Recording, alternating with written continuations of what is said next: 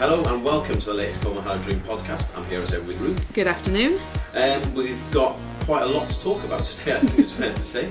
Um, we're going to be talking obviously about the Denmark and Albania games. We're going to be talking about how the Welsh clubs are getting on. We're going to be talking about the uh, FAW Cup. We're going to be talking about uh, the under 17s and under 19s women. We have got a lot to talk about today. Um, we'll start with the Denmark game. That was the first game of the two. You have a wry smile on your face already, which concerns ever so slightly. uh, I mean, it goes without saying that the result was disappointing. Uh, what did you think about the result of the game and obviously the the ultimate consequence of the fact that there was no promotion for us? I'm actually less concerned about the promotion as I am about not getting into a playoff place. I think going forward, actually, that would be much more important to us than playing in that League A Yeah. in the future. Uh, when we spoke in the last podcast, I sort of advocated for going for it because we had, in some respects, we had nothing to lose, and because the you know we weren't being relegated, uh, and on that basis, I think the my desire for us to go for it was to, was to put out a good team and try and secure a playoff place. I think for someone in Giggs's position where he really has to get us qualified for this tournament, to not take that game seriously to the point where this could get us in the playoffs, to me seems a little bit naive. You've got an opportunity where we were one game away from that. So that's why I was advocating going for it. What I didn't expect to see was a kind of five-a-side approach. you know, it was like, oh, we'll put, you know, anyway. Um, and So so, you think it was then that he didn't take it seriously? no, I think there was a naivety to how we t- how they took it. Um, That five-a-side analogy is brilliant, by the way. I think there's. I haven't. I, I think I need to feel that he's approached these nine games as an experiment, as a way of getting ready for March. Perhaps feeling that our best chance of qualifying is through the standard qualification route. What I think was reflected in, nai- in a naive way against Denmark was we were one game away from being in the playoffs. He could have then gone into those qualifiers with a lot of pressure off. Um, and so if he was if he was thinking about it in that way, then you'd have thought he would put out our, what he perceives as our best competitive team against a very good Denmark team. And if that's what he perceives as our best competitive team against a 10th ranked nation, then I feel that's na- what he put out was naive for the opposition circumstances. No, I think that's very fair. If he was approaching it as nine experimental games, I still think there's a naivety in that because it's a missed opportunity. I, I totally agree. I think for my sanity, I feel like I've, I, I need to look at it as he's looking at it as nine experimental games because if it's not, I- think we're in a lot of trouble. And I and I, I think what you've said there, you know, you feel the same. I think it's. I feel like we're in quite a bizarre situation, um, and I agree with you. The the opportunity that this game was. This was basically a playoff for, a playoff. Do you know what I mean? This was like the playoff leg semi final, Yeah. if you like, um, because it was it was it was an easy easy in. You know, relatively speaking, you win one game and you've got one foot in the the, the tournament before we've even started, and what an opportunity! Yeah. Um, looking at the other teams who who have kind of gone up, had that been us, we would have, you know, we would have been in a very strong position, I think, to qualify through the playoffs if it had come to that. So I'm with you. I was kind of surprised the way that he approached the game, and I think we talked before about, you know, as you said, going for it, and he did go for it, but in almost a comical fashion. Um, you know, to kind of jump ahead a, bit, a, a little bit in our list of things to say here. Um, I kind of looked at that before the game started, saw the formation and the, and the team we put out, and I and I remember thinking to myself, oh, well, that's the end of that, because they beat us last time with two holding midfielders. Yes. So the way to solve that problem is I'm going to play one, and it just so obviously didn't work. Um, so yeah, to, to, to look at the you know the formation, the players set up, etc. You know, you mentioned that it was like a five-a-side game. You just put the best lads in and hope for the best. It sort of did have that feel to it, Yeah. and, and I, and I felt I'm a little bit annoyed. I was going to say this, but I'm, I'm a bit annoyed because I was listening to the the Feast of Football podcast, and Danny Gabbidon made the, the same point that I'm about to make. Is we're stuck in this weird position where we don't really know what we're doing. We didn't seem to be pressing them high up the pitch, but equally we weren't sitting back and playing on the Yeah. break. We had a decent amount of the ball, didn't really do a huge amount with it. Um, it we we were just, I just felt we were sort of in this sort of no man's land. Yeah. We were basically hoping that our best players would score a goal. I felt like that's what the plan was. I mean, if you look at some of the stats in terms of things like corners and, and shots on goal, shots on target, um, we were we were ahead of the Danes by quite a lot in those categories. And if we'd taken the chances we had, particularly in the first half, Yeah. it would have been a very different game. I don't think the two injuries at the back they obviously didn't help No. they upset what was a re- relatively ragtag four back there. Not that Gunts and Ampadu didn't do well when they came in, ironically, um, but it was unsettling, and, it, and clearly because you've used two substitutes that way, it reduces your options Yeah. later in the game. So I think all of that kind of conspired against us. If one of those headers had gone in early in the game, we, I think we might have been in a well, obviously we'd have been in a much better position, but I agree with you that idea that either we have to play in a sort of Coleman esque way, don't we? Where we're very strong at the back, we soak up their pressure and then go on the break. And pull, and not, and that doesn't just mean go on the break like all the time at hell for leather break. You know, pull people out of position, take take the board sideways, get them out. You know, there's that aspect as well. Or you're pressing higher, you're harrying them, you're playing much more of a possession game, you're not letting them get the ball, you're making it awkward for them. I think we could play either, but we're playing neither Yeah. right now. We're falling somewhere in between. And it's that lack of plan. I think the whole kind of umbrella thing that concerns me is the naivety and the perception of a lack of a plan Yeah. and I've I haven't seen much over the nine games that f- makes me feel happier about this. We were talking about this back in January, February time Yeah. when he was appointed. That what actual coaching experience is he bringing to the table that he can rely on? We might be getting a bit ahead of the discussion, um, but I still don't feel that we've really seen evidence of of an improvement there or demonstration No, there. I, I totally agree with that, and we will we will definitely come back to that.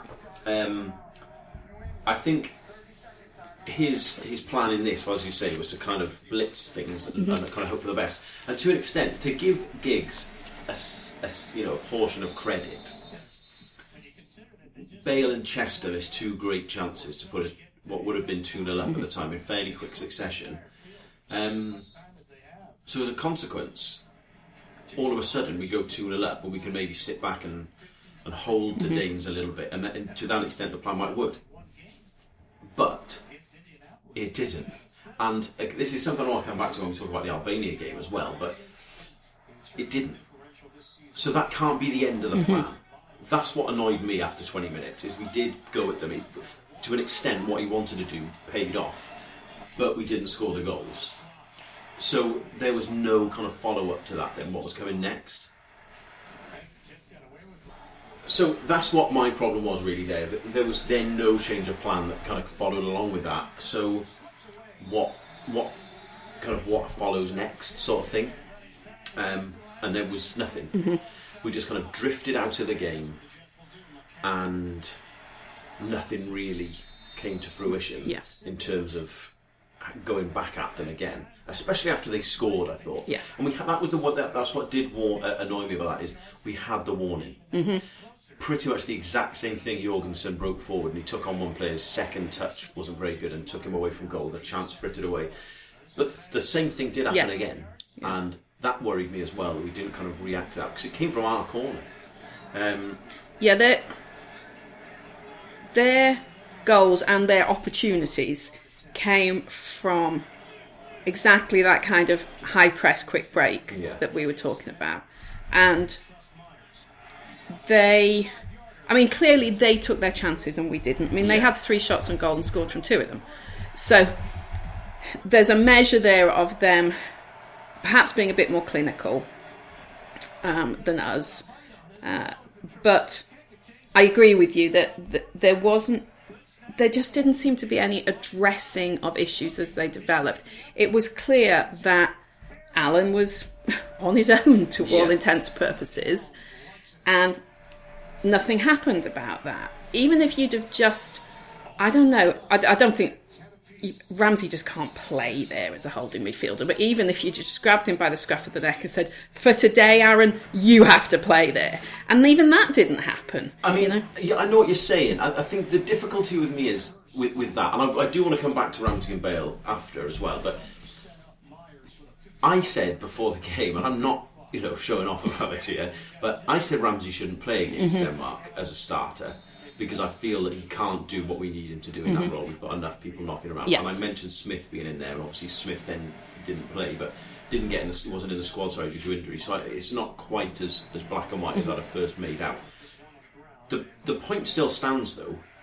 I don't think he should have been in there, and I also don't think I think it would have been bad management and is bad management for him to have been in there, even if you had to ground by the scruff of the neck and say just do it for today, because he's not that player. No, no, I agree with that. I, I, I think the, the the frustration to me comes, and again, not all his fault, but you look at when uh, Chester came out of the game.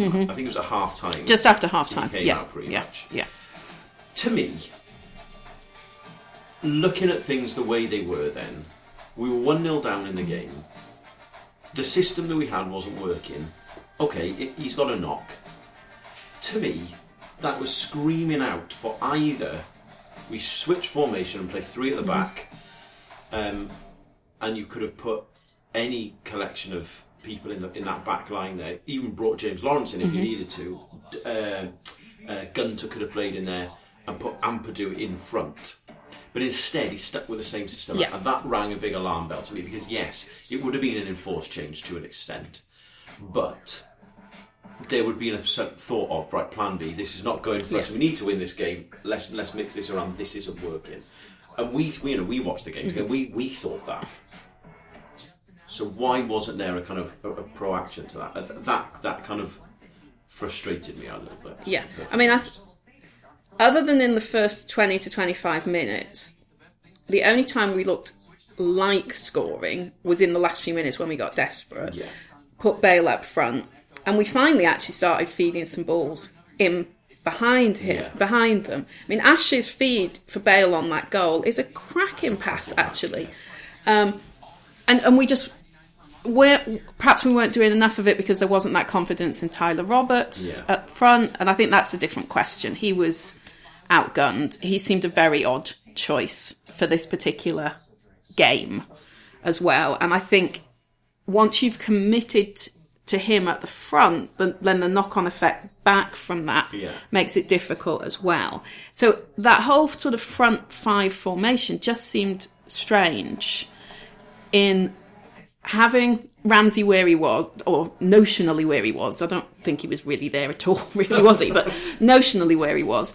And then um, Lawrence over Wilson, Roberts up front.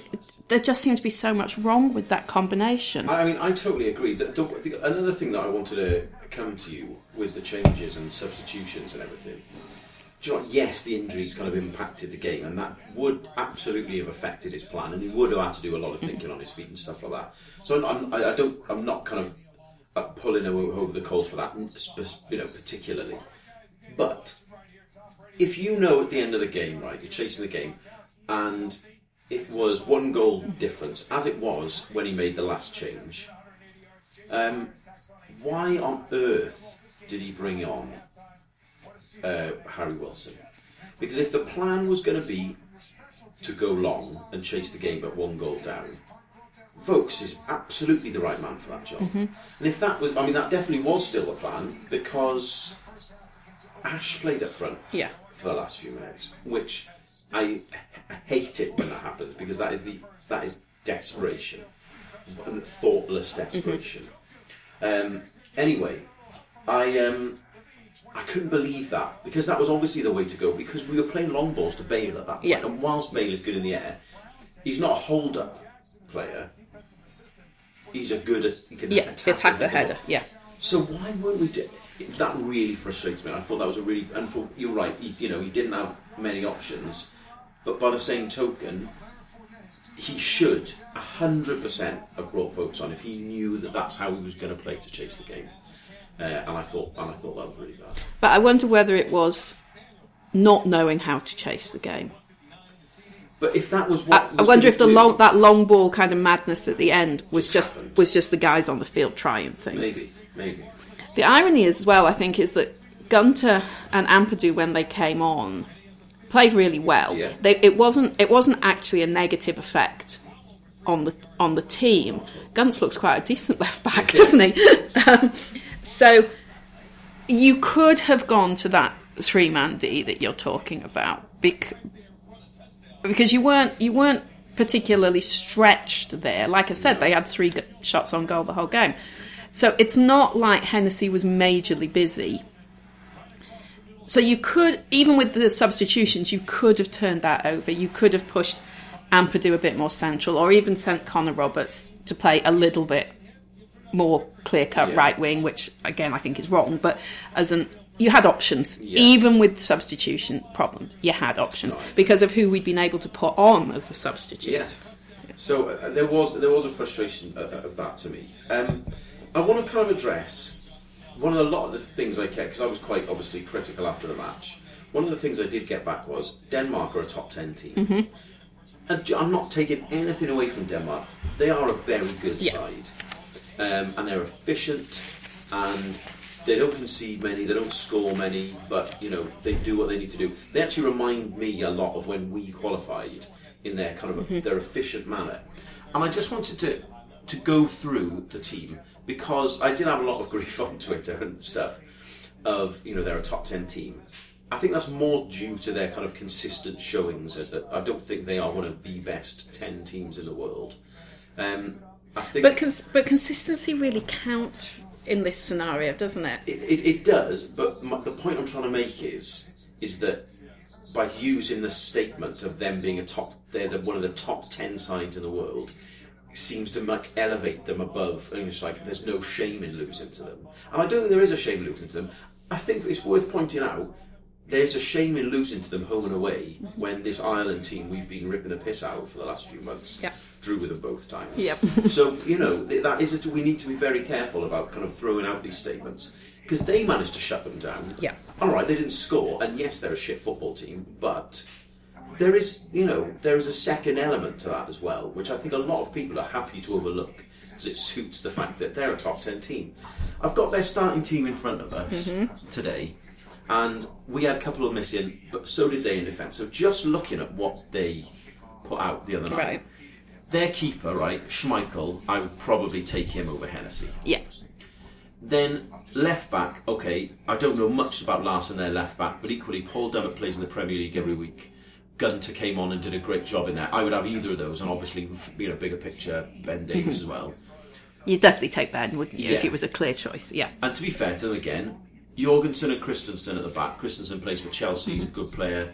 I think again, I would maybe be tempted to take uh, either of them over probably both of ours. Maybe not Jorgensen over maybe Ampadu or some or Mepham, depending on who's fit. But you know, kind of six, you know, six or one Yeah. there.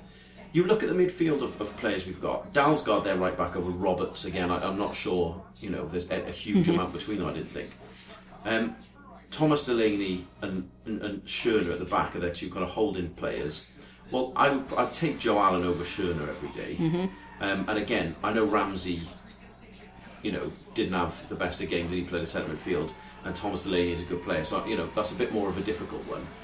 Brooks on the right is playing absolutely brilliantly at the minute, and their kind of right-sided attacking player was Braithwaite, Martin Braithwaite, who plays for Middlesbrough Mm-hmm. and has scored three goals this season. Took his goal well though. It was a great finish, but do you know what I mean? In terms Yeah. of what we're doing, do you want the lad who's play, having a brilliant year in No, the no, Premier League? not not going to argue about Brooks. Um, and on the other side, Lawrence, I know uh, it wouldn't be my choice, but I would take, for example, Wilson Yes. over Poulsen. And obviously, they've got Eriksen. Uh, and I, it was a difficult one because they didn't play in the same position over the course of the game. You know, my bias would let me take Bale over Eriksen, but they're six, six and you know six and two threes there. And Jorgensen over Roberts. I've watched a bit of Jorgensen because Newcastle were linked with him. He's not a bad player, and he's probably a bit better than Roberts. But he's not Pele, is he? Do you know what I mean? He's not. He, he took his goal but He's not particularly fast. He's, he's quite a strong lad. He has not got a great scoring record, either internationally or at club football. My point is, is that do you know what? when you look at it in that kind of sense of who would you have, they have got some good players. They've got some pretty decent players. They've also got a lad who's starting for them on the right hand side who scored against us, who can only score three goals in the Premiership for Middlesbrough. I, I just Championship. Ch- What did I say? Premiership. Premiership. Sorry. You're getting away with this. But do you see the point I'm making? I do. And I'm not trying to belittle them because they beat us home and away and they're obviously a good side. I just think, for the sake of perspective, people saying the top 10 team in the world, I, I, But I think I think it's an invidious comparison to look at them as their, as individuals when actually what matters is how they operate as a team. I think And I think they are so much more operating as a team Oh, than we are, and that's what's working for Yeah. them. Yeah, I looked it up. They haven't lost a competitive game in. Sorry, not quite true. They haven't lost a competitive game other than that penalty shootout against Croatia in 17 games Wow. you know you don't get to that point without being cohesive Yeah. they hadn't they haven't um, had a until Bale scored they hadn't um, conceded since the Croatia game so they're doing something right Yeah. they're incredibly well organized they're well drilled they know what they're doing and that's how we succeeded under Coleman. We were, we were better than the sum of our parts. I get the feeling somehow at the minute we're managing to be worse than the sum of our parts. And I agree and it keeps coming back to the, that naivety thing that, that fundamentally is what I'm worried about. I, I, I, think that's fair. You know, to make your point of, you know, to, to stick with your point of, of working as a team, you know, that is how we worked under Coleman. Um, and I feel like we're sort of reliant on a, some individual factors at the minute. Where, whereas the, it wasn't like that then, and you know we're looking for Harry Wilson to score a worldy free kick as he did against Ireland, or getting a goal from a corner or something like that. Um, and it's just and it's not happening. So Yeah. as a consequence, we, we kind of look blunt. Um, so to look at some more uh, positive things, there we showed some good signs of depth because when Gunter came in, he obviously played very well, um, and obviously Ampadu came off the bench and played well. We weren't at our first choice left back, um, so I, I think that's definitely a positive. Yeah. I also thought that Brooks and Allen were outstanding. Joe Allen had the best game I've seen him play for Wales for, a, for quite, quite a while, yeah. Um, so whilst we have, you know, been a bit negative here in, about certain aspects, there were definitely some positives. weren't there? Yeah, Brooks in particular, I think, is just what a season he's having Yeah. overall. I mean, we'd be pretty lost without him, actually, wouldn't we, right now? I agree. we keep going back to this sort of adage that we've got to find space and time and possession for the best players. Um, right at the minute, he feels like he should be our go-to. Yeah. Ironically, which when you consider who else is on the on the field, that's somewhat concerning. Yeah. I think uh, it's an interesting one because obviously we've got to go with form players and everything else. And I thought, he, you know, I think he is definitely our form player in attacking sense. I watched the second half of the Arsenal game uh, today for Bournemouth, and he was you know, Should have had a goal. He should have had a goal and got one disallowed. He was he was very good until he came off. So um, I think he is definitely our go-to at the minute, no question. Um, the game also raised an interesting conversation point, I thought, which was Connor Roberts has been great since he's come in. Have we been a bit too hasty, however, in writing off Gunter? I think, ironically, well, he played very well at left back, but I think, ironically, Gunter might just have become our kind of default first defensive substitution. Yeah. Because you can play him virtually anywhere across a back five. And so his versatility might actually be working against him a bit there. I know what you mean. Um, you could even. I, I, I wonder whether you put him next to Allen in defensive midfield. He I'm not. I'm not advocating. I'm not advocating for, but he would do a job, wouldn't he? You could rely on him to do a job. I'd much rather see him centre half, you know, and, and put, Put Ampadu ahead or Smith ahead. I'm not saying it's the right option, but I think under a a situation where there was an injury or something, you could even conceivably put him put him in that position. So I think it might um, his his ability to turn his hand at a lot of things might actually be working against him right now. I th- the reason I, I said it is because he did actually provide a lot of threat down Mm-hmm. that left hand side, Yeah, and he also looked solid and composed at the back. Mm-hmm. Kind of, as usual, was very reliable. Kind of didn't do anything wrong. And again, I'm not saying Connor Roberts did, but I also didn't think, you know, whilst Connor Roberts has got a lot of energy and stuff moving forward, I didn't particularly if, think he affected the game going forward No. either, as much as he has. You know, the Ireland game is obviously the standout example. Um, but it was an interesting one because I thought I did think to myself after, could we, in our desperation almost, to put a lot of young players in and kind of try things out? Is that maybe part of the problem? We've kind of lost our way a little bit, and Connor Roberts become a, you know, a guaranteed starter almost. And well, actually, I'm not sure, you know, Gunter has done enough that are wrong. If that's the Yeah. way to look at it. I mean, you could argue he's not getting much time at Reading, but that doesn't actually seem to make a difference to Giggs, No. does it? With people's playing time with their clubs, so that's not really an ar- you know that's not a valid argument in the current circumstances.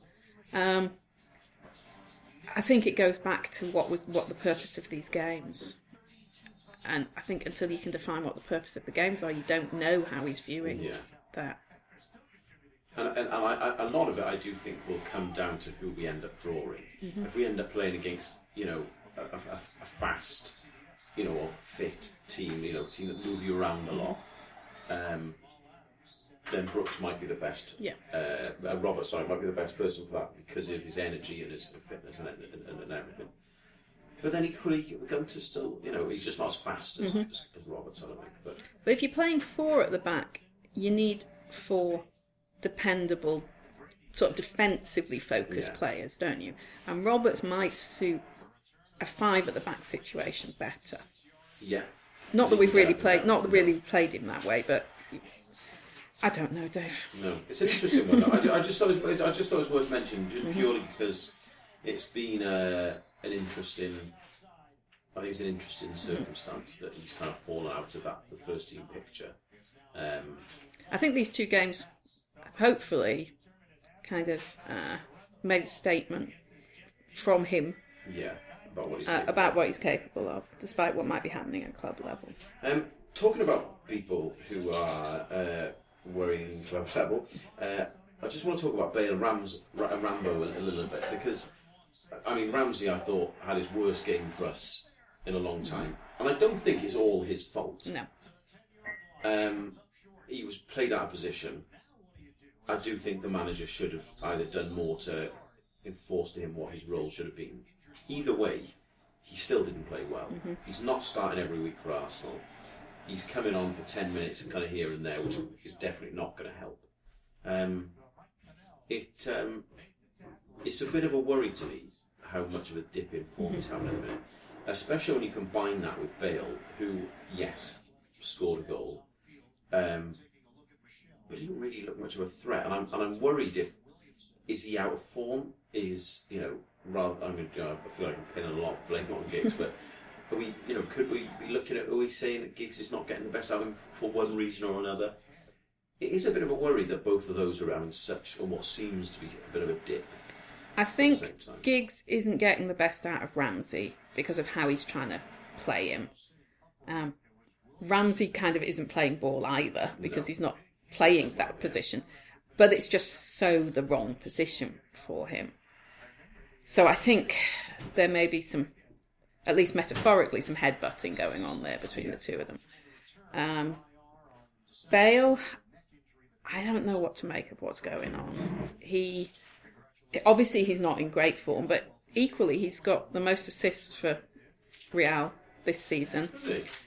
Not that they're scoring a huge number. No, that's not true. Um, they lost again on the They lost again at the weekend, yeah. So clearly his his form isn't what it has been. Um, I didn't like how he was drifting out a bit during the game.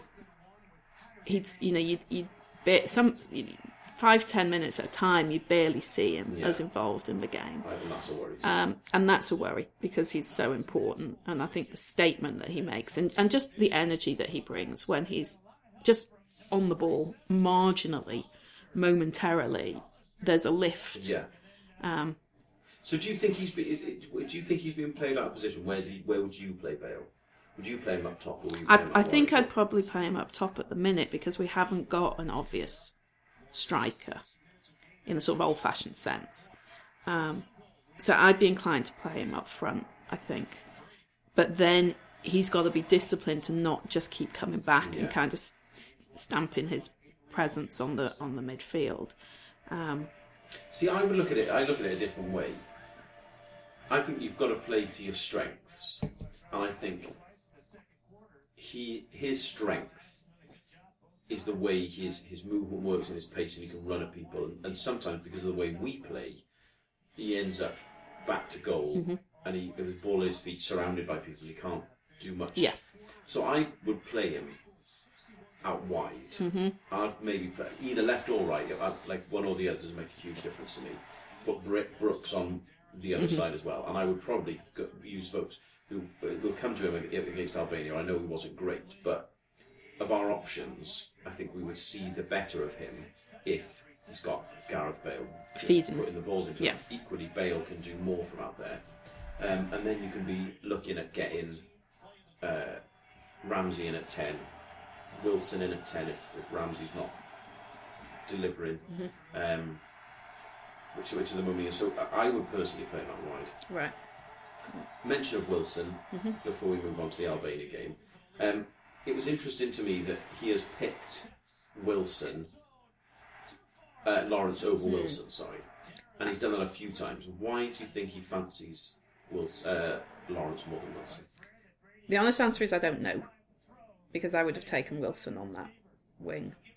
Um, whether he's playing a little bit deeper for Derby, and so perhaps he's not showing what Giggs needs on that wing, or whether he thought that with a four-man defence, he wanted someone who was perhaps a little bit more steady and less adventurous on that wing. That to me is about the only reason that makes sense. But I would have put Wilson ahead of Lawrence. And my my only alternative, just again to keep myself sane, is uh, this line of it being an experiment, is he thinks he's going to play Wilson as a starter, and he wants to, and he knows what Wilson can do, and so he wants to see what Lawrence can do elsewhere and see what his best position is if he's to bring him on as a sub. Is the only logic I can think of. I don't think that's the case. Doesn't feel very logical, does it? no, um, but that's pretty much the only rational way I can kind of get it through to myself. Um, have you got anything else? You I want wanted say to mention? Ampadu, but I wanted to mention something specific. The incident where he was boarded and then took retribution. Yes, huge fan. Yeah, alright. I'm I'm not not not a fan of that, and I do think there's a a kind of dark arts in doing something like that to a level where you get a yellow and not a red card. Um, but almost immediately afterwards, he lost Braithwaite and they scored, and I do wonder whether a bit of a red mist yeah. came into play there and meant that he wasn't as on it in terms of keeping an eye on who he was marking. Yeah. So it was just a kind of yes, I'm I'm with you. I'm, I was a big fan of the reaction, but not at the expense of you then conceding a goal if he's not focused enough. I think it's a difficult one there because he is a very talented player, obviously, mm-hmm. but he's also 18 years old. Mm-hmm. So there is the, you know, I, I, I'll allow him those few mistakes, so to speak, there because he is so young. Um, but I agree about the goal. And again, to give him his dues, he did lose Braithwaite momentarily. It's a hell of a finish. Mm-hmm. You know, nine times out of ten, I would imagine he puts that, you know, over the F. stands. yeah. um, so you know, I, I, I, but I do, I do see what you're saying, and I'm sure, and I'm confident that that will kind of get coached out of him a little bit at Chelsea. Um, and I, but I also do think that his love of the dark arts is something that long term will be good for us. Um, and we need that sort of edge in our team, I think. Goes back a bit to something Coleman says in um, Don't Take Me Home, where he talks about us being a bit nice. Yeah. I feel like we've become a bit nice again. Yeah. We need to be a bit a bit edgier. No, I Yeah. agree. Um, okay, so to move on to the Albania game and, and keep it uh, equally happy, um, I thought, to be fair to Giggs, he did get his first team select. He got the first team selection right. I'm not saying that's the first time he's got a team selection right. I mean, the first, the team he sent out to start the Right. games right. Um, I, think, I think it was, a, it was a fair amount of jigging around. It was good to see certain players start. Uh, James Lawrence, Dan James. Um, I thought Ward. Ward, yeah, again, that was a good decision. Um, so I don't think he did anything wrong there. And again, the way we set up really was was probably just about right. Do you think? Yeah, no, I haven't got a problem with the formation. If anything, we looked a bit more organised initially. Well, that's Uh, probably because you got was it King? I think King was started, King was playing with Ireland, yeah. Um, at least initially, Yeah, and we should have been several ahead before half time. There's no, I mean, th- there were chances that were easier to score than miss, and we we missed them. Um, so it should and could have been a very different game. Um, there were some dodgy refereeing decisions, but we we just looked by the end. You accept in a friendly, it's going to look messy and weird substitutions Yeah. going on, but we looked so ragtag and desperate by the end that it's- mess. it was a real mess. um, before we kind of get too far down the line, um, you're right. We did miss a lot of chances. That Vokes one in, in particular was a was a shocker. The big question, really, I, I want to ask you in that is, I feel like we have sat here or somewhere after these games and we've said, "Oh, we did have a lot of chances, though." At what point do we start to kind of do we start to look at who we pointed a finger at for that? And, I, and, I, and I'm not, I'm not, I'm not just trying to be negative against Giggs here, but at some point it becomes weird to me that we're missing regularly lots of chances. I mean, the, the last one for Vokes in particular, when he, he basically cleared it off the line for them, um, was a shocking miss. And I do have to wonder because it's not the first time it's happened. We have gone through a, lot of our recent games and, and missed some good chances. I do have to wonder: is it is it something that Giggs is saying to them? Are they not in the right mind space? Are they not convinced by his system, so they're not as focused, or are they are they not as prepared as they need to be or want to be to, to going into these games? Because no one wants to do that on purpose, so it has to be something else. If it keeps happening, it isn't a one-off anymore, and it does keep happening. So you can't just say, "Yeah, but," because come qualifiers, it's a di- it, it matters, and it, it, In that these- is a worry to me. In these two games, we had more chances. But if you look back at that Ireland game, we were discussing the fact that um, I forget what the stats were, but didn't they have more shots on goal or something silly? The home, one. In the yeah, yeah, yeah. So I'm not. I think it's a pattern for these two games. I'm not sure it's necessarily a pattern more holistically, I but I do think we're missing a kind of cutting edge, um, tenacity, um, throwing your head at things, throw, you know, pushing your weight around kind of approach. I think that's what I'm trying to Yeah. get at, really. Yeah. And, and it's, it's a, why why who are we blaming for that? I'm, I'm not just trying to make it that the blame game. Well, Giggs has said he wants kind of fast, entertaining football. But often goals come from scraps, Yeah. don't they? And perhaps we're falling somewhere between the two. Um, where where there's relatively speaking, there's not much, that much action in the box. I think Chester and Bale's headers stand out because they were in the box chances. A lot of the other, Lawrence had a shot from outside. Bale had a shot that was was it saved relatively early or did it go Yeah. wide early um, from outside? There's not that much kind of six yard box All mess um, going on, is there? So maybe maybe training, I don't know, is concentrating on what you might think of as the sort of attacking flair kind of approach.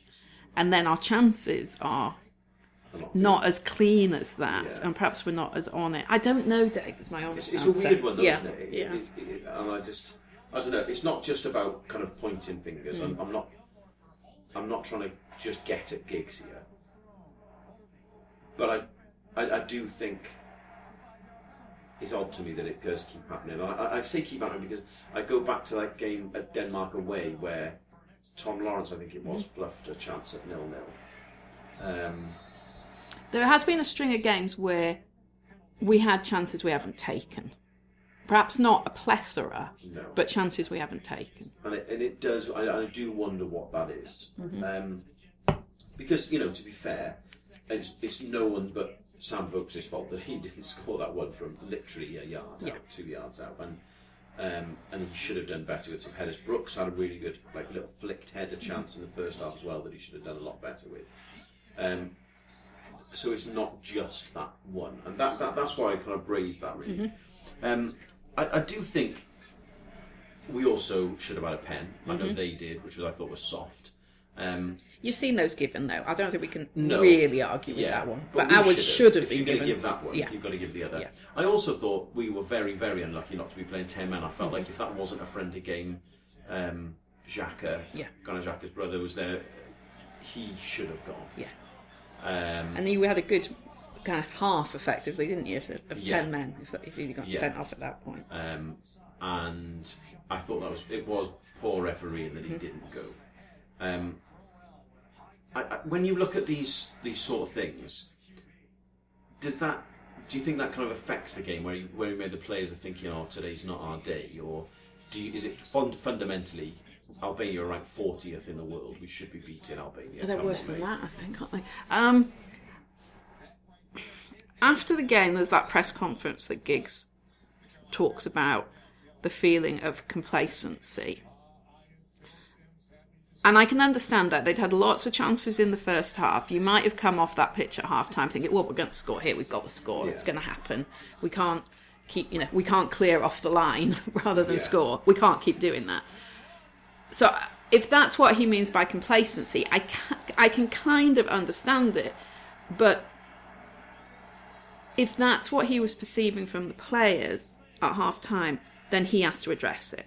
And if they come out worse in the second half, which we did, and kept getting and, and got worse, and looked desperate by the time we brought Bale and Ramsey on, I mean, that's actually kind of embarrassing Yeah, desperation. daft, yeah. then at that point it's on him. And I didn't like the vocabulary he used in that press conference where he talked about them being complacent. And that, It's funny. Someone commented that on Twitter. yeah, he, he said, um, I saw it, but they didn't react. There was no we. And that concerns me because Coleman would, wouldn't have approached things. It would have been a we all the way. No, and I that's agree. that was always our strength. And I thought, and I thought that was bizarre. I admired his passion in the way he came Mm-hmm. out and spoke about it, and didn't just deliver a load of cliches. Mm-hmm. By the same token, if he spotted that at half time, I, I, I assume he addressed it, Yeah. And then we came out and got worse second half. I'll come to the the, the Bale and Ramsey thing in a minute, but if that's if he's seen it, addressed it, that's a that's a big red flag to me that something didn't change there. Be it he felt he needed to do something and change system, uh, or make more changes or what I, I don't know, but to me that was a big. Um, I think that the quality of the opposition is something I wanted to raise here as well, it, because they did get to the Euros. They did well at the Euros, um, and they qualified in uh, for the Euros in a group that had Denmark and Serbia in it. Right. So there were no pushovers, and I think that um, they got out of their group at the Euros as well. However, they just got beat 4 0 by Scotland. They lost 2 0 to Scotland. Mm-hmm. They lost to Israel. They drew 0 0 with Jordan. Now, this is not a good team. And I know we can talk about missed chances, and blah, blah, blah. But to come away from that, losing that game, Yeah. you know, we can find excuses. That's to me, I I thought was an embarrassing result. Yeah, I would agree. And it's another example of no sort of tactical acumen to the to the process. I mean, there were positives. There were some positives, but the underlying feature is this feeling of what are we trying to be? How are we trying to play? And even if you're putting out a B team in the sense of who's physically on the field, it should still be your system, our system. And that fundamentally isn't a system. Yeah. And then when it got messier again in the, the second half, more substitutions, people playing a bit out of position, that just got worse then, didn't it? No, I, I mean I, I agree.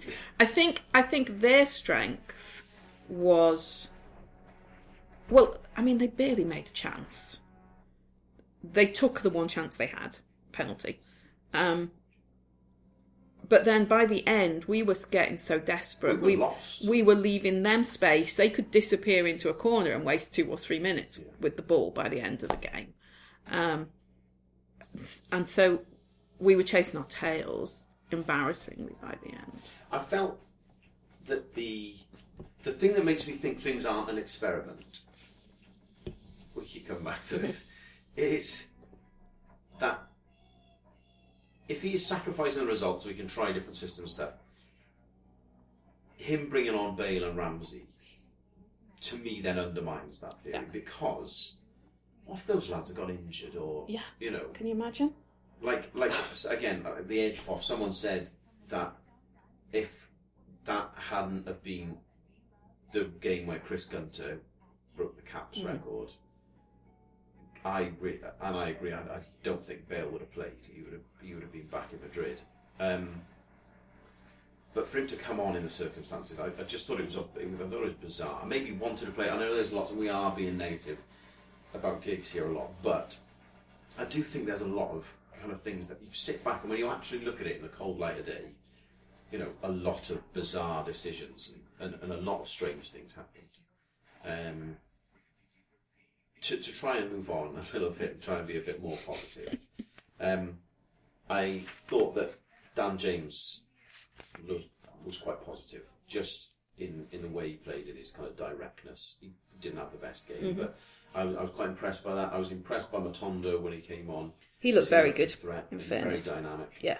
Um, and the guy that we've been talking a lot about, uh, James Lawrence, Yep. I thought he actually had a Fair really, dues. really good game. And I know we're playing Albania and everything. They bloody beat us. you know, none of the none of, you know the goal wasn't. Yeah, it would have been very easy. It would have been very easy for him to look out of his depth, out of sorts. But I think what we were talking about the previous podcast, the fact that he's played with a lot of clubs, obviously played with a lot of players, just been around the block a bit. He can obviously like turn his hand to playing a decent game of football, and he and he did that as was needed. Um, and I think as a bit of depth to the squad, not a bad addition at all Absolutely. and hopefully, you know, maybe with him being seen, and not that Anderlecht's a terrible team by any means, but maybe he can even, you know, a help. move move up the pyramid a little bit as well. I agree. I thought I thought he looked great. I thought he looked good with the ball at his feet. He seemed confident driving Yeah. out to defence at the back. Um, I, I definitely want to see him in a in a squad again. Yep, Um, in the build up. and he'd learnt the anthem, which Yeah. was really good. I had noticed that at some point in the night. I was Yeah. really impressed by that because as much as I've stood and uh, defended Paul Dummett on many occasions, he was doing the anthem at the uh, at the start of the Denmark game, and he looked desperately uncomfortable all it. I was sitting there with his mouth closed. Um, so I was impressed by the fact that Lawrence had done that. I agree. Um, so that you know, there there were positives. Mhm. They were just overshadowed a little bit, I minimal. guess, by by the situation. Yeah, yeah. Um, so uh, ahead of the qualifiers, I'm not going to go into too much of an assessment of Ryan Giggs because I think we've done that fairly well. Can I just talk about one thing that I was actually pleased to hear? Please do. um, because I do feel that we've been quite negative. So Haley put out a couple of tweets from um, from when she was in Albania. So at the end of the game, um, she'd I'm not quite sure how, but she'd ended up near the team bus, and uh, she got to speak to Ash and and to Giggs. Um, and it sounds like she was the only supporter there, and the two of them went over to a fair play it would have been quite easy for them just to kind of wave and jump on the bus. Yeah. So the fact that the two of them went over to her, I thought was really good. And um, she just she just said to Ash, I'm going to quote her here. Um, he was very defensive when he came over, but I just said he must have had a shit week. But he's the best captain we've ever had. He welled up, I welled up. It was emotional. I think it just says how much this means to him, and I think it's important. That's important for us to realise. But then she went on. Met Giggs after the game. Um, I was tamping and fully prepared to give him a piece of my mind. he came over and apologised profusely, grabbing my hand tight as he did. He went up in my estimation for that. I told him we'd get there, and I've never seen a man so grateful. Now, I think it's been quite easy with what we've been talking about to kind of make it seem like he's not bothered. I, I was glad to hear that because if he's bothered, then I think hopefully he's open to working with Osian, working with the technical assistants, just like where are we? What do we need to do next? Whereas I think if he wasn't invested, it would be easy for him to be blinkered and be in his own world. So, what's pleasing about those comments um, that Haley put out via the Fee Wales Twitter was that it it does matter to him, and I think as long as it matters to him, we've got some hope of him engaging and investing and putting in the effort and the time that's needed. And there's lots he does need to do. The fact that he's not been down to Swansea just, me- I mean, if that's true, it makes no sense, Dave. I, I, I, I, do you know what? It's just difficult for me. I, I, I, do- I don't for a moment think he doesn't care. Mm-hmm. Because if nothing else, from a pu- purely selfish perspective, this has to go well, otherwise he's, he's going to struggle in his coaching career. So, of course he cares, because this is his livelihood and his mm-hmm. job, possibly going one way or the other forever. I don't doubt that. And I also don't doubt that he cares about Wales, because otherwise he wouldn't have taken this job, because he would, he would have known the flack mm-hmm. he was going to get from it. But there's a flip side. Is does he care enough? And at the end of the day, you know, he's not been to Swansea. Mm-hmm. He's not. He's not done these things, and that is a sign for me that I'm not sure how much he does care in, in terms of the extra ten percent at the top, which might make a difference. And maybe I'm not care is is, is harsh because I, I- it's not about him not caring. It's about him not giving it hundred percent. But that's why I, that's why I'm hanging on to what Haley was saying because that's where I thought, okay, maybe he will invest that extra ten percent. Maybe there's as a hope. Maybe there's hope for that ten percent. I mean, I don't, you know, I don't wish to belittle anything here because I didn't meet him. I wasn't Mm-hmm. there. I haven't seen it. I haven't spoken to him. He's also not going to say to her, "Oh, do you know, what, I was shit. I'm, I'm annoyed." No, no, but arsed." I think- Do you know what I mean? He, he's, I, I do feel like he's been in and around the game long enough where he can also. He's not stupid. He's, No, no, he knows how to play it. Say the right yeah, thing. he knows how to play it. Don't get. But equally, his kind of PR side of his role hasn't been a strength historically. Um, I think he's got a bit better. In fairness, he speaks better than I was expecting, for example. Um, but I think what I'm lo- I'm just looking for some hope. No. I just, And do you know what? And I- and I let me wanna just do find some that. hope. and I do want to do that because I think I think it's also worth pointing out in Gated Defence and for what it you know as a as a plug if you haven't read my blog of Giggs. I probably wouldn't read it straight after listening to this, but um, I have done a gig, uh, a blog about Giggs. If you want to read that at coleman'sdreams.wordpress.com. Um, but one of the big points I made at the end of that is he has come in at an era which I don't think another manager has in my memory, where he has come over, out, taken over from a man who didn't want, who we didn't want to leave, or a lot of people didn't want to leave. He's taken over the most successful squad of all time. Um, the only way is down from him. The only way he can improve on what Coleman did is to win the Euros. And if we're being realistic about this, that's not going to happen. So I, I do think we are judging him by the same standards we had for Coleman, and I think the narrative would be exactly the same if it was Coleman, but it's just a new man at the helm. Because temporarily, at least, everyone's expectations have, have risen, and through no fault of his own, he is in a difficult transitionary period that I don't think any manager for Wales has ever been in before.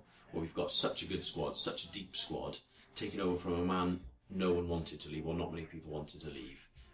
And at the same time he's dealing with that, he's also dealing with Ramsey's not playing regularly, Bale's out of form. His captor and leader is, I think, 34 or 35 years old and is coming towards the end and has also not been in great form. Chester's not been in great form. He's got a lot of young players he's blood in who, whilst they're playing well for their clubs, are also gaining their first, you know, minutes of international experience.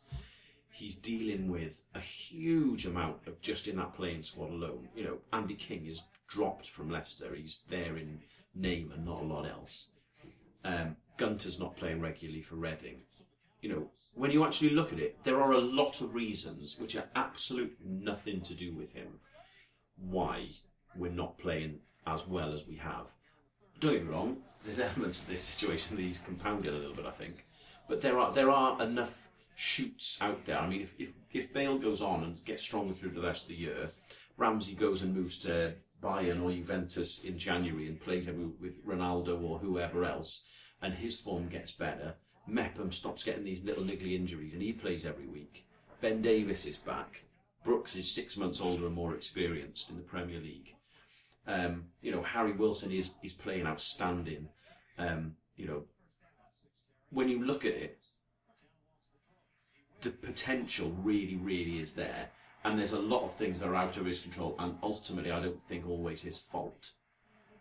Some of it is, but there is a, there is another side to it, where I think there is a lot of potential. He's dealing with a lot more than I think people, by people I mean me, um, are giving him credit for. Okay. Don't get me. St- The look on your face means you disagree. no, I don't. Dis- I don't disagree. You've just got me th- thinking about the transition when Yorath left. And if we- like you're going to need If therapy. we if we end up in that mess, then we're in a mess. So I I don't. I I'm trying not to equate the two because I think there's enough differences that I shouldn't mentally I shouldn't equate the two. But we we collectively made so many missteps at that point that it would be criminal if we do anything even vaguely the same this time round. I, I agree with you, but and I, and I don't think we will.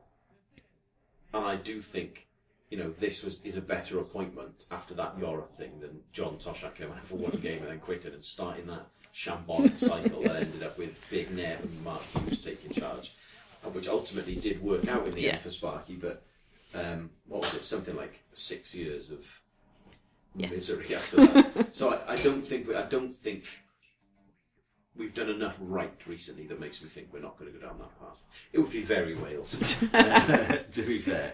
Um, Right. to, to to move on to a few other bits as we've been waffling for quite a while. Um, do you who do you think as the draw is coming up soon? Yeah. um, would be teams to get, teams to avoid in the pots. Uh, the second of December is the draw um, in Dublin. I think it's eleven o'clock in the morning, so I'm not waking up. At, you know, we'll be awake at six o'clock in the morning to watch that one. How alert will be at that particular in time? But um, yes, what, what what do you think? What are your thoughts? Um, well, a few people have put out tweets and, and um, posts, haven't they? looking at what they think is the best sort of combination and the worst combination. Um, I think most people would look to get Poland out of the top group. Um, Yes. I think it you you could get a very very variable bunch. I'm surprised looking at the rankings versus who's in what pot. There doesn't seem to be much like quite how that's correlated. I'm not sure. I think a lot of it has got to do with who was promoted and whatever. Yeah. That was a big part of it from the league, the, the Nations League. Because I just did I just did two permutations and I came up with one group where the average ranking of the teams in the group would be over a, over a hundred. That's that's at FIFA level, FIFA rankings, Yeah. and another one where the average was thirty. And you just think if you can get that Wow. diversity in the rankings, then something's a bit weird. So my best group would be Poland, us from pot two, Israel, Estonia, Gibraltar, and San Marino. Um, I think I agree with you with Poland. I, I think it's difficult looking at that top Mm-hmm. section. I would be tempted, you know, as a as a best as the worst of the best case scenario, Mm-hmm. to look at Italy, who are going through a big transitionary period. They're blooding a lot of young Yeah. players. That I, that wouldn't be the end of my world. Portugal, uh, Yeah. famous last words. I think I think there's be the end of also an argument to have where you have a group not like we had in the World Cup qualifyings where we were all a bit too equal and we were taking points off each other.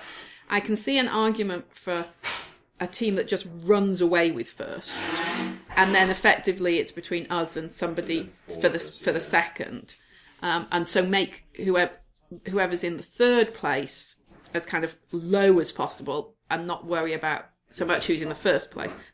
Um, I can see merit in that argument as well, given it's two that qualify. No, I think that's fair, and we would just have to deal with it.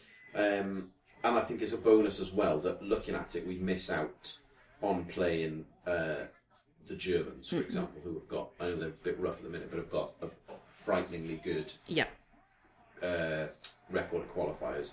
For that reason, like we talked about this earlier, I wouldn't be that disappointed if we drew England, to be perfectly honest, just because I think they'd probably do a good job on everyone else, and I think we'd probably have a good half a chance of getting something off them. I'd also take the Swiss. Uh, uh, ultimately, I think we want to be avoiding Croatia, Spain, France, Belgium, Holland, because I think Holland have finally turned a corner and look like they're really on the up.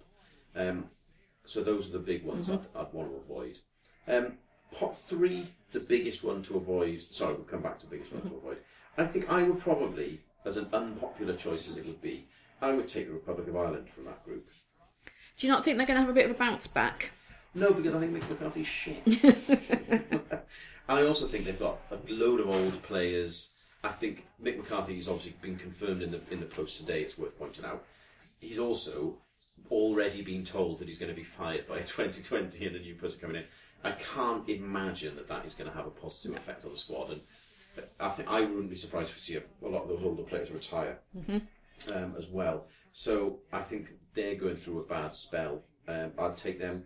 I would also, I, I agree with you, Bulgaria, Israel, Finland, uh, any of them really. I, I think the ones to avoid there are the Serbs. Yes. Um, the Yeah. Serbs and the Turks and the Slovakians probably. Um, I'd also take Northern Ireland. I, I think Northern Ireland would be okay. it wouldn't be an exciting draw, No, but I think we'd be all right there. um, from pot four, um, I think it's again. There's a lot of those teams are sort of much of a muchness. I'd probably take Cyprus or Estonia from those. Pot five, I think I would go for. I think I went for Belarus. Right. Uh, my last one on the basis that I think that might be quite a nice little away day for everyone. But I think Gibraltar would be kind of fun as well. Yeah, that's true, and I always think they're rubbish. So Yeah. um, I'll take that. I don't want to play the Moldovans again. They were No. dirty bastards. Um, from pot six, I don't care as long as you don't play Andorra. I think Malta would be the nicest trip. Uh, I think Latvia. Is it Latvia that, that are Latvia in there? the ones that look out of step in that group, yeah, aren't they? They're the only ones who, if we were avoiding Yeah. anyone. I mean, to avoid from the others, definitely, like I said, the Turks. From pot four, there's a few kind of tricky teams there. you I think Romania might be a. Yeah. tricky one in that group.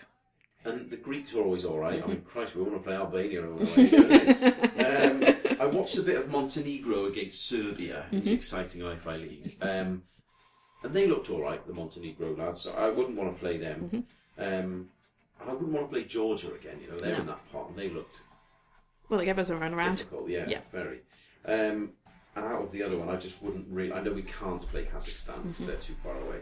Um, but I wouldn't really want to play uh, Moldova again.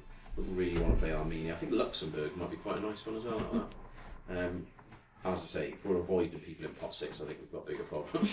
but uh, I'd probably avoid the Latvians, uh, or like I say Andorra, just because I wouldn't want to go there and their pitch would crap. I, think I think the pitch is reason enough not to want yeah, to play them. that, yeah. Um, it's an it's an interesting one, and I think that whatever happens, I don't care what who we blame and what the excuses are, blah blah blah.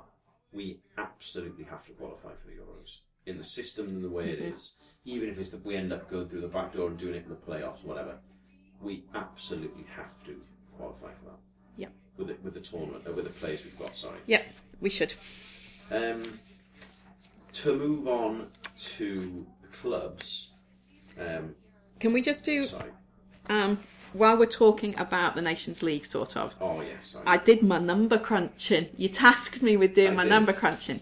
So, just to recap for people, after the first match day one and two, I did some statistics to look at if there was an advantage to playing two competitive games versus one competitive game. And in that weekend, I found there was quite a marked advantage to playing two competitive games, although we'd underperformed if you use that matrix. And then in the third and fourth weekend, it was actually pretty even wasn't a clear distinction really in the third and fourth games. And then obviously I've added in match day five and six, in which case, in which scenario there is another big difference, a, a, a point difference um, between the teams that played two games and the teams that played one game. So overall, if you were playing two competitive games per weekend, you scored an average of 1.6 points per game, playing two per weekend. If you were only playing one, you scored 0.9 points on average. That's really interesting. So there's a on that basis, there's a clear advantage to playing two, which in theory means we should try and get in a group of six teams, not a group of five Exceptional logic. not a group of five because then all our games will be competitive, except it doesn't seem to work for us. We're the opposite. we are the exception that proves the rule. So I was just surprised at the divergence that it, it We thought it was going to be the other way around. we thought it was going to be the other way round. Also, the middle weekend, all the teams that played their double headers on the middle weekend, where the distinction wasn't as clear, either played two at home or two away. Oh, Whereas the the the teams that had a pair at the front or in the last weekends were playing one of each, one home, one away. So there's a clear there's even more an advantage to playing two games, one home, one away. well, there you go.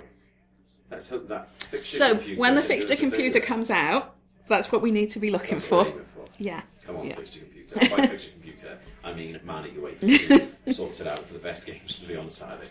Um, that man, if he can sort that out for us, I'd be very grateful. But I think I'm going to keep thinking on this, and perhaps in a later podcast in the winter when we haven't got so much to talk about, we can ha- we can dissect this a little bit more and see if we can come up with some rationale of what might be going on, why that why we have that pattern. I'm intrigued. Yeah, Well, there you are, Yeah. ladies and gentlemen. There's a winter special you don't want to miss. Um, because then we could look at ha- we'll have our fixtures by then. We could see what the patterning might be. yeah. Yeah. Um, to move on to the clubs. Do we have to after this weekend? We Yeah, have rather we have rather gone from the sublime to the ridiculous Yeah, in the last two weeks. the cheeriest of No. podcasts, is it? um, I'll start with Cardiff only because I watched the 1st Mm-hmm. half. Um, I thought they actually played well, and bizarrely, I actually think they have started to turn a bit of a corner. Um, they kind of they played well. They were very resilient. Uh, looked at a relative Mm-hmm. threat going forward. Obviously, we're unlucky to end up losing the game. I still think they'll go down, unfortunately. Um, but I think they've got more of a chance than I did think they had about four weeks ago. Mm-hmm. Um, the Swans, They were just run around yesterday. yeah, they were, given it- they were mugged off, weren't they? Um, just a little bit weak at the back, and were 3 0 down before half time. Ended up losing 4 1 in the end. The Norwich are a good side. They are a very good team. Yeah. They are a very Yeah. good team. And I've not I've not seen Norwich play, but I've, I've read and, and heard a lot about Norwich. Um, and so I suppose there's no shame in inverted commas losing to, to a team like Mm. that. But I do worry to be losing 4 1 to a team like that when Swansea are still a good Yeah. footballing team themselves. It's not, uh, it's not great. Um, I listened to the Wrexham game did you? on my Calon FM How yesterday. Frustrating game, actually. It was fa- it was fairly even, and then Wrexham kind of just sort of ran out of steam, and Orient were good for the win in the end. I th- I think I don't think you can really argue about it, but for such a, an important top of the table fixture, it was it was a frustrating game, really. Um, To be clear, they lost 2 0. two 0 yeah, two they 0 yeah, yeah. yeah. Um, and it was first v third Mm-hmm. uh, in, in the table. The only solace for Wrexham is that Salford only drew 1 1. Oh, I missed that. So okay, that's good. Three points. So that's some some good. Mm-hmm. relative solace. for them. Um, and Newport to round off this pit of misery. uh, Newport lost as well, two 0 um, They are frustratingly up and down, aren't they? Um, up to the point where it's almost bizarre. Yeah, 'cause you don't know what's coming around the corner with them. You would never, Genuinely. stick them on your accumulator on Saturday, thinking, I, I reckon they'll do the job for you. Um, yeah, uh, disappointing. I feel like for them now, playoffs is Even that, I think you've got to have some consistency in your play, yeah, and they're just so wayward. You feel like if they actually had a game where they needed three points for one reason or another, you're not sure. you, they're not going to get there. Not going to get there. there. Um, this has not been So we talk about a couple of nice things. fun. Yeah, let's. Yeah. Okay, so going back to UEFA, we have the draw that's come through for the women's under 17s who've made the elite round. I saw that. Um, they are in a group with Belgium and Austria and Finland. Again, it's Austria that are hosting. Um, we're very much the kind of fourth seed Yeah. in the group. Um, Belgium and Austria both won their groups with three wins out of three. Um, even the Finns got two wins. Right. Um, we got through on a four point kind of third place thing, a UEFA special. Yeah, exactly. Um, so those games are in March. Um, I mean, it would be an amazing result if we if we, it's only one qualifier per group through to the finals in Bulgaria. So it would be absolutely astounding if the um, if we got through that group. But still, to make the elite round, it just real step forward Oh, so. for that age group, and I, I think congratulations to the to the squad Absolutely. for that. Um, and on the men's side, some interesting games up in North Wales Yeah. in the under 19s qualifiers for the elite round. Yeah. So we were playing Scotland and Sweden and San Marino. Lost in a late winner to Scotland um, in the first game, and I think it would have been really hard, uh, really easy for the lads to kind of lose strong. momentum at that point. But they got a really good win against uh, the Swedes, one one two. A game I managed to watch via Facebook. Actually, Okay. cracking little game, very entertaining. Um, and then went on and beat San Marino, and it got very dicey because it was one of those situations where we need we needed a second goal. We won two 0 in the end, but we needed that second goal so that what wasn't what was happening in the Scotland Sweden game kind of was less relevant. Um, and they managed to get managed to get that goal right at the right at the end. Um, do you remember a while ago now you wrote a blog about the um, the Welsh teams that are in the English pyramid using the Welsh league system as a way for players. Well, there's an there's an um, an interesting lad um, Ben Cabango who is who is playing in those under 19s who's actually um, on the books at Swansea but at, on loan at TNS Oh yeah. doing exactly yeah, the um, the pattern that you were advocate, advocating in that uh, um, in that blog. So that was that was quite interesting. Um, so their their draw is on the sixth, which is it? Is that the same day as the? No, the No. second. Oh right. So their draw is on the sixth. So we'll see where they end up. They, they, those games will be in May for a final in July. So, but well done. I think it was a good step forward for them. Absolutely. Um, and we go in actually. We're in pot C in that particular draw. Right. So never know.